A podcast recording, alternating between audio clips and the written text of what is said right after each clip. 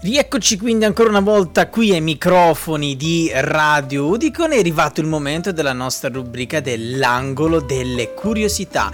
E oggi ne abbiamo una particolare, molto molto particolare. Andiamo a parlare di Citizen Science, la scienza della Citizen. La Citizen Science è un'attività scientifica che può essere compiuta dai cittadini con l'osservazione e i ricercatori dichiarano che ne hanno bisogno. Appunto, la Citizen Science, ovvero la scienza dei cittadini, è un'attività scientifica partecipata che può essere compiuta da chiunque a prescindere dal proprio curriculum scolastico o accademico. Per portare avanti le loro ricerche, gli studiosi hanno infatti bisogno di una grande quantità di dati ed informazioni che spesso non riescono a raccogliere da soli. Attraverso appositi progetti si rivolgono così alle persone comuni chiedendo la loro collaborazione, come avviene anche, non so, ad esempio per le eh, campagne di volontariato. Uno degli scopi principali è quello di coinvolgere il grande pubblico ad un solo fine, ovvero quello della ricerca. Le origini però, andiamo a vedere un attimo queste origini della Citizen. Le origini della Citizen Science risalgono addirittura al 1900, quando pensate, negli USA la National Abdon Society promise una campagna per censire le popolazioni di volatili. Dal 14 dicembre al 5 gennaio di ogni anno, gli appassionati di ornitologia si riunivano sotto la guida di un esperto in gruppi e partecipavano al censimento, osservando e classificando le varie specie. La campagna ancora oggi è uno, pensate, degli eventi più popolari per i, per i bird watcher, ovvero gli, gli osservatori di uccelli. Nel 1989 l'espressione Citizen Shines apparve per la prima volta sul Meet Technology Review, sempre per merito della Hubdon Society. L'organizzazione volle coinvolgere, pensate, ben 225 volontari sparsi in tutto il paese ci fu una grande partecipazione.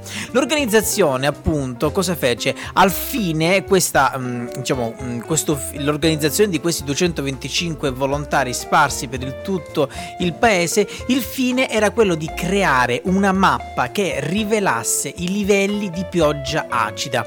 I partecipanti dovevano raccogliere campioni di gocce piovane ed inviarli alla Audubon che li avrebbe poi analizzati e pubblicato ovviamente i risultati.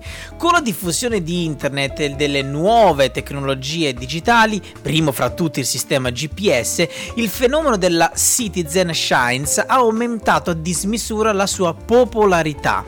Per prendervi parte, di solito, basta usare un banalissimo smartphone e seguire le istruzioni dei coordinatori, proprio come fece Focus in collaborazione con il biologo marino Ferdinando Boero all'Università del Salento Salento, che lanciò ai suoi lettori la campagna Occhio alla Medusa per stimare le specie di meduse che circolavano ogni estate nei nostri mari. I progetti di, della uh, Citizen Shines coprono infatti una varietà innumerevoli di aree dell'astronomia, dall'astronomia alla sismologia, dal monitoraggio dell'inquinamento acustico alla diffusione delle malattie infettive. Uno strumento, insomma, per i più curiosi che è stato avviato, pensate, nel 1999 dal prestigioso Space Science Laboratory dell'Università di Berkeley in California. Lo scopo? Scovare trasmissioni radio provenienti da intelligenze extraterrestri.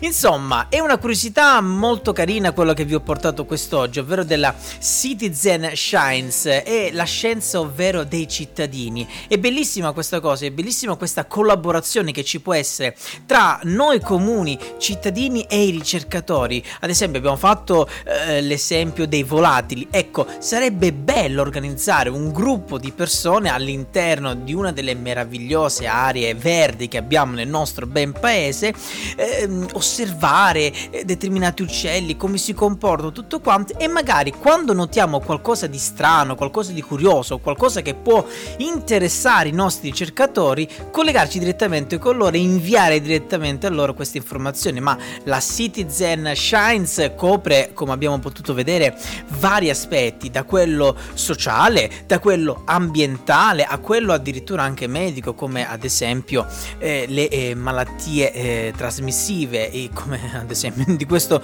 periodo ne abbiamo parlato più e più volte, beh, mai come non mai in questo periodo. Insomma, è una bellissima curiosità quello che vi ho portato quest'oggi, io spero che vi sia piaciuta perché noi adesso proseguiamo ancora una volta la nostra programmazione qui su Radio Udicon.